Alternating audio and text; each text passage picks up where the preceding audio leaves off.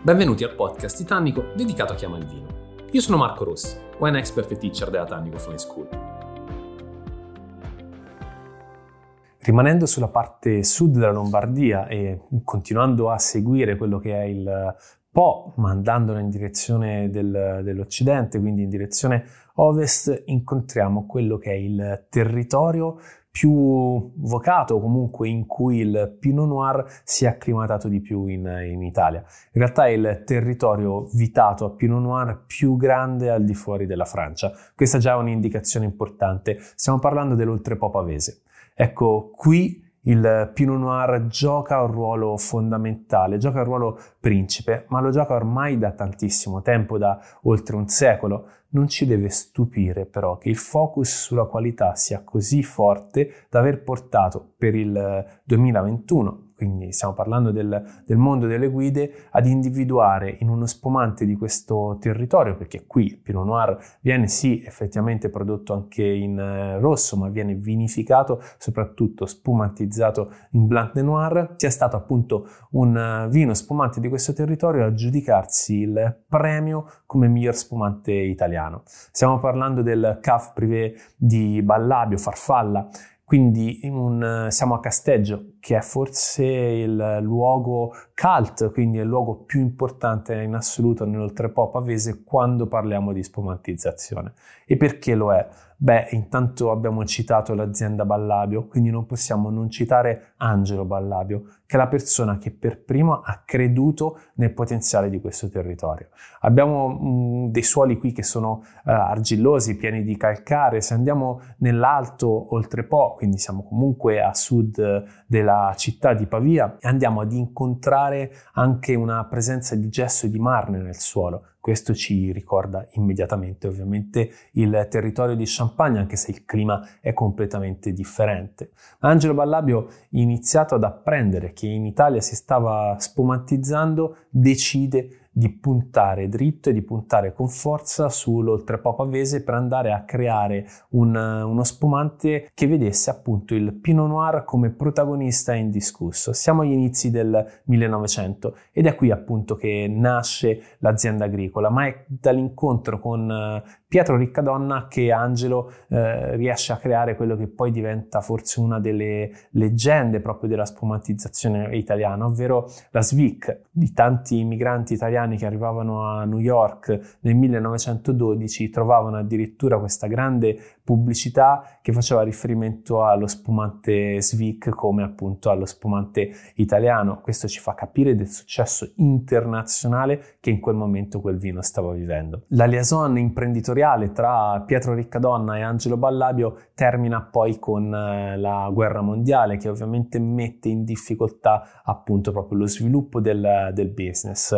Uno, mm, Pietro andrà in Piemonte si dedicherà appunto alla produzione di vino là, mentre Angelo deciderà di rimanere nel, nell'oltrepo e di dare continuità proprio alla produzione. Ed è da lì che nasce proprio questo, questo mito, questa leggenda, perché inizia una produzione molto importante che subisce un miglioramento qualitativo fondamentale grazie al figlio Giovanni, che aveva studiato proprio quelle che erano le nuove tecniche più moderne, più contemporanee, perché si era compreso proprio che il potenziale era legato ad una qualità dei vini base che mediamente era superiore rispetto a quelle di altri territori che potevano appunto essere dedicati alla spumantizzazione.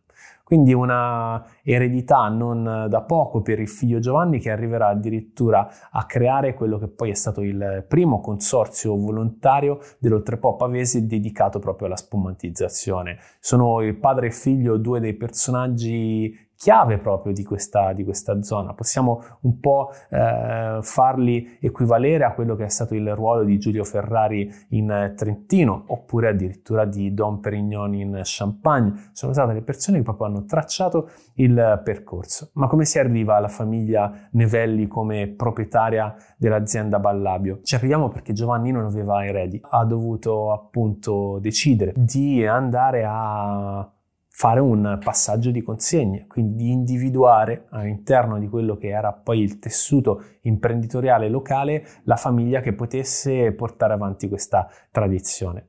E la famiglia Nevelli lo ha fatto in modo impeccabile. È andato a fare uno studio di zonazione molto importante, poi ha sviluppato un focus che è solo ed esclusivamente sul metodo classico, tant'è che da qualche anno si producono soltanto bollicine all'interno dell'azienda.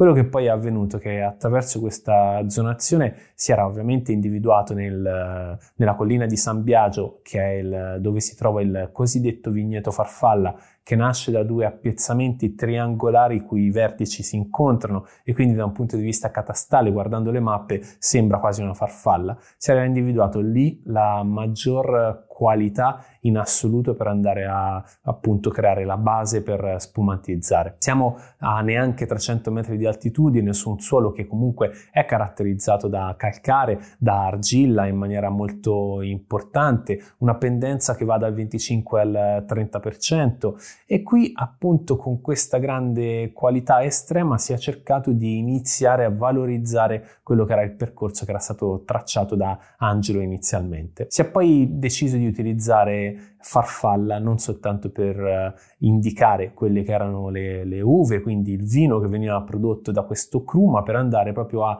evidenziare e rendere omaggio a tutta la tradizione utilizzando il nome su tutta la linea, su tutta la gamma. Però quando parliamo di Caf Privé, in realtà stiamo parlando di quella che era la riserva di famiglia, in cui alcune bottiglie e questo ci riporta un po' nel, nel, mondo della champagne, ma ci riporta anche nel mondo delle grandi spumanti italiani come nel Trentino, appunto la famiglia decideva di mettere da parte un po' di bottiglie da poi aprire decisamente dopo tanti anni di contatti sui lieviti tant'è che il CAF privé farfalla eh, rimane sui lieviti per un minimo di 8 anni, quindi stiamo parlando comunque di un tempo di permanenza sui lieviti lunghissimo, è un vino che eh, esce dopo 10 anni più o meno e è un 100% Pinot Noir. Il disciplinare in realtà quando stiamo parlando di un Blanc de Noir inoltre po' prevede un contatto sui lieviti che sia un minimo di 15 mesi va poi a prevedere un minimo del 70% di Pinot Noir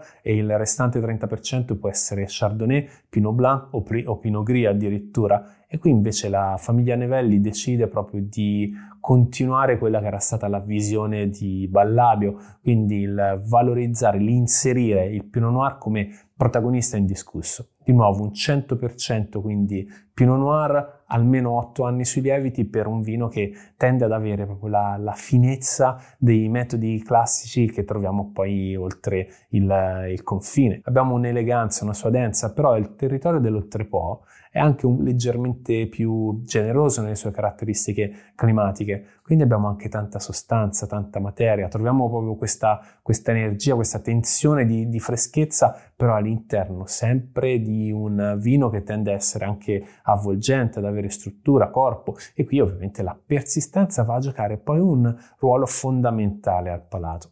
Elegante quindi, persistente ma anche materico. Potremmo descrivere così la Cuvée Prestige della famiglia Nevelli. Questo non è un punto di, di arrivo ma è probabilmente un punto di partenza. Intanto un'azienda che appunto ha deciso di fare solo metodo classico e che raggiunge con un progetto di pochi anni la vetta proprio a livello nazionale.